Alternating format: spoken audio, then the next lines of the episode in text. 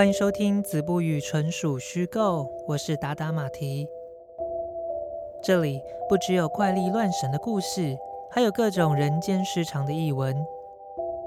提醒您，行走江湖必有风险，道德标准有高有低。建议您收听前应戴上耳机，开启四周无人模式。节目即将开始，如有雷同，纯属巧合。玻璃心碎。我们深感抱歉。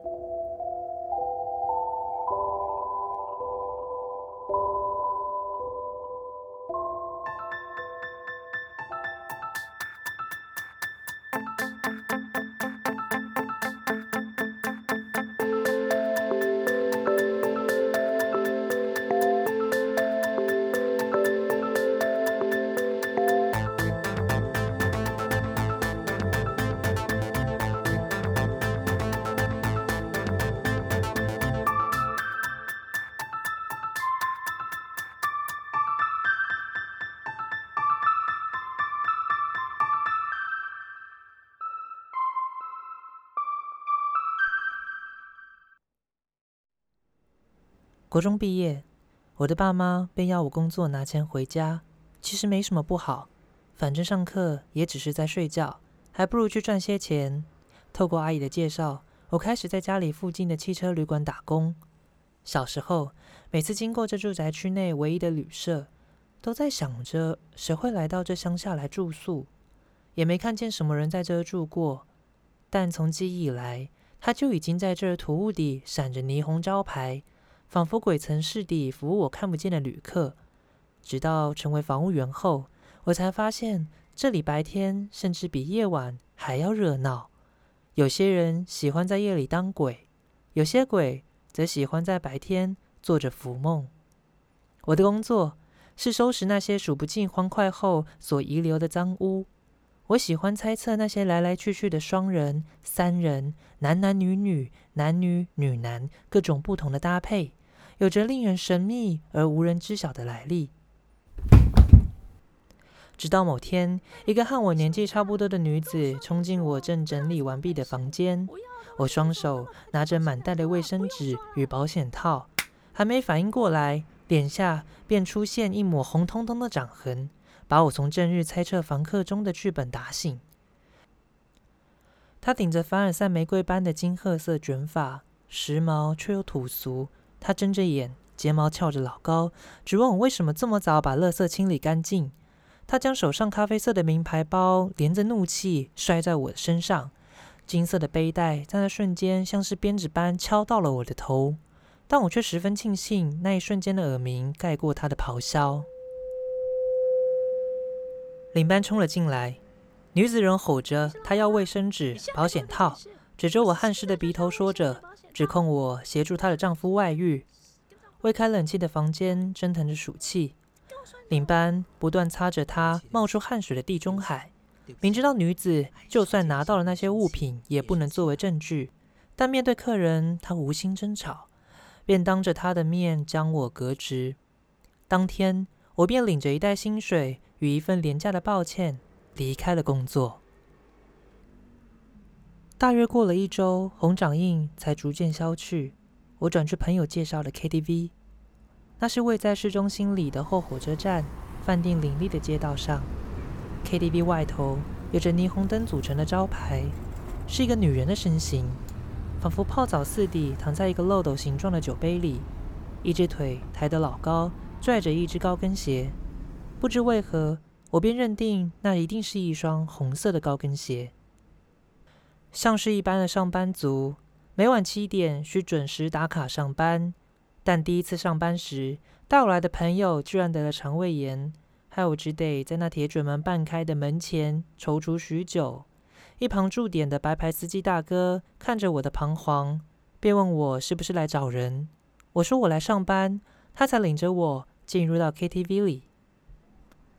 眼前是气派的假山水池。里头有许多肥滋的红白鲤鱼。他向柜台穿着黑色背心、白色衬衫的男人说着：“阿迪亚，新来耶。”男人绑了一个小马尾，嘴中还叼着烟，把我领进了休息室。休息室的天花板上头有好几个白炽长形灯泡，将这里打得明亮无比。两条绿色的帘子围起来，便是更衣区；一旁则是上下单开的连排铁柜。房间里头只有两面梳妆台，一台桌面上放着满满的瓶瓶罐罐。后来我才知道，那都是每个前辈离开后所留下的纪念品。而另一台镜子前，则涂物底放着一台银灰色的金属老旧收音机，表面都长满了锈斑。小姐们陆陆续续进来了，个个穿着短裙，套着外套，拎着晚餐，踩着布鞋，一股脑的就陷进后方的沙发上。油腻的汤汤水水洗满了整个房间。有个穿着红色平底鞋的女人走到桌前，将收音机打开。两个网洞里传出沙沙的声响。那女人操着脏话，对着收音机说着：“你这个老东西，给我安分点！”她抬起收音机，拍了拍机子的各处，沙沙声中，忽然冒出说着家乡话的主持人。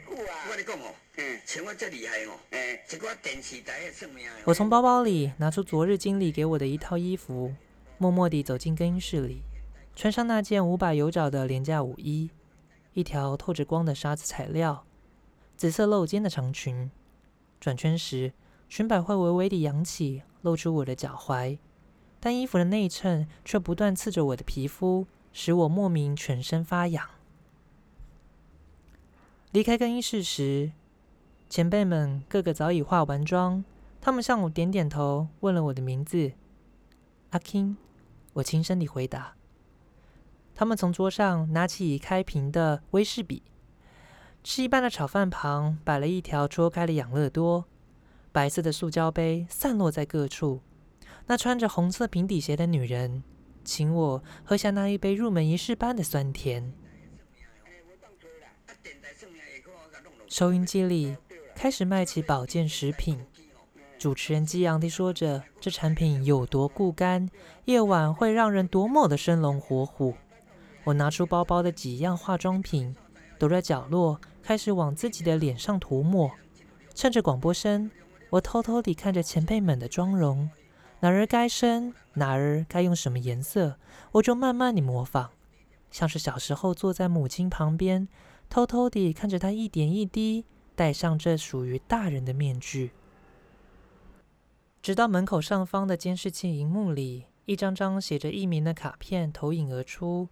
前辈们便一个一个拉上高跟鞋的系带，看着眼前那些光滑无比的脚跟，我害羞地摆摆裙摆的，将鞋子藏在裙子内。小姐们婀娜多姿地踏着步伐走进那些瓶瓶罐罐的化妆桌上，拿起自己想要的化妆品，一丝一丝地抹上最后一笔。一袭黑色长发的前辈在撒上蜜粉后，透着镜子叫我到台前。他说。还想着白天就难活在夜晚，沾了这个气，你就能越快上手。他从箱子里掏出一条劣质口红递给我，要我在嘴上点上几点。这份体力活的工作还得不断动脑，每日都要有方法地闪过客人的 K 卡挡球，十指紧扣、牵手都是家常便饭。搂着那些狐臭汗味，也只得多喝几杯，让自己过去。记得第一周工作时，便看见前辈们被酒客强压在沙发上，我还在想着需不需要帮忙，一只手却被拉向身边客人的私处。他一手唱着歌，一手要我满足他的欲望。灯光被调得昏暗不明，闪烁的亮片闪着七彩光线，让人晕眩。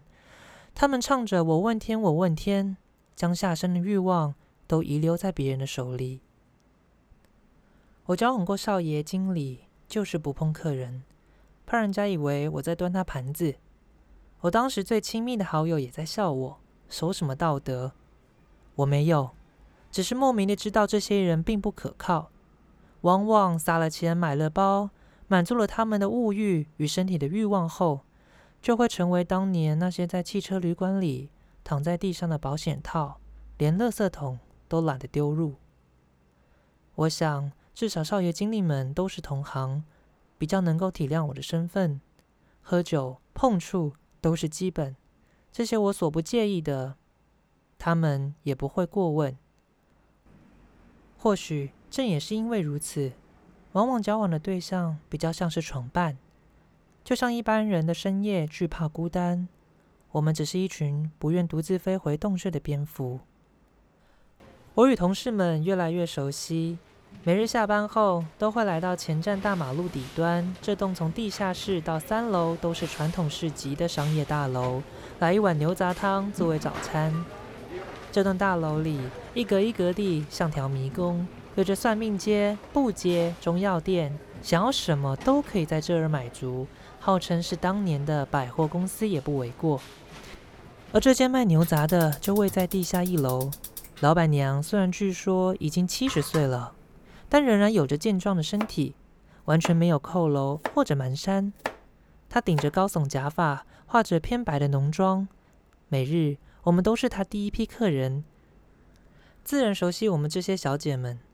她总是看着我们嚷嚷着“美女，美女”的叫，让人不自觉地也高兴起来。我的客人都爱我这个味道啦。老板娘每一次都自豪地说着。人人看到我都叫我老板娘，为什么叫我老板娘？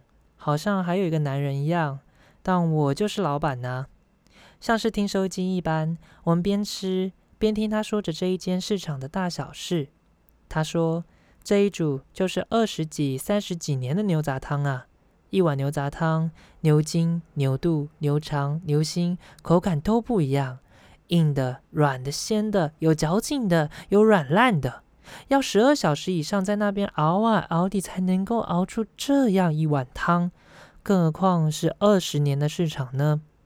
跟你们说，这里啊，什么人都有。转角卖猪肉的老陈，当年儿子考上台大，闹的全部市场都要给他请。有一次，我半夜来上货，就看到他楼下那卖衣服的张太太，偷偷摸摸的，怕我知道什么似的，我都看在眼里。敢在这里做，就不要怕别人知道，对不对啊？但习惯的日常总是会突如其来的改变。先是某日那休息室里，总是吵闹不休的电台只剩下沙沙作响，大家怎么敲却都没有声音。直到某个小姐打去那个卖药的电台，才得知电台早已被查气，已经永远被关闭了。又过了几天，牛杂摊老板就突然不再出现在摊位上，锅碗瓢盆也都没有收拾，完全没有停止营业的迹象。有人说他已经去世，独居许久，没人发现他心脏病发；有人说他被子女的债家找上门，所以连夜逃走。但我还是期待着他会回来，总是下班后故意晃到这儿来看看。期待有机会看见老板的身影，但没有。过去的就已经过去，空荡荡的摊位上，慢慢地盖上一层又一层的尘灰。有一天，我从楼梯走下，远远地看见摊位上贴了一张 A 四的纸张，还以为是老板娘亲自回来向大家道别。走近一看。原来只是一张大楼准备拆建的传单，明年这里就要完全拆除，改建成更棒、更华丽的百货大楼。我不知道哪来的勇气，便辞去了 KTV 的工作，凭着妈妈的电话教学，筹了钱，加上几分的积蓄，便租下这个摊位。或许我只是想持续替那些准备入睡的人们来一碗浓郁的牛杂汤，好让他们半眠吧。摊位上头有个垂着两座黄光的灯泡，老板娘的锅碗瓢盆全都转交给我，也留下了一台比酒店里更旧的收音机。摊位上方有个长方形的天窗，可以看见外头有许多的小腿来来去去。收音机也许是过于老旧，即使将天线拉到最长，对着窗外的街道也收不到讯号。只是无止境的沙沙声。忽然间，我想起酒店前辈们的方式，我便对着收音机操着脏话，敲着边边角角，从电台里听到了一个不熟悉的广播主持人，他低沉的嗓音念着来信，是一位歌迷点了一首歌献给他最亲爱的那即将退休的明星。歌声缓缓地播了出来，我坐在摊位前的板凳上，天窗洒下的光线照着锅炉闪闪发亮，迷蒙之间，仿佛有名围着红色围裙的身影。笑着端给前面的客人一碗又一碗的汤品，仿佛回到了当年那个带着酒意的自己，总是需要喝下那一碗汤来满足整夜的空虚。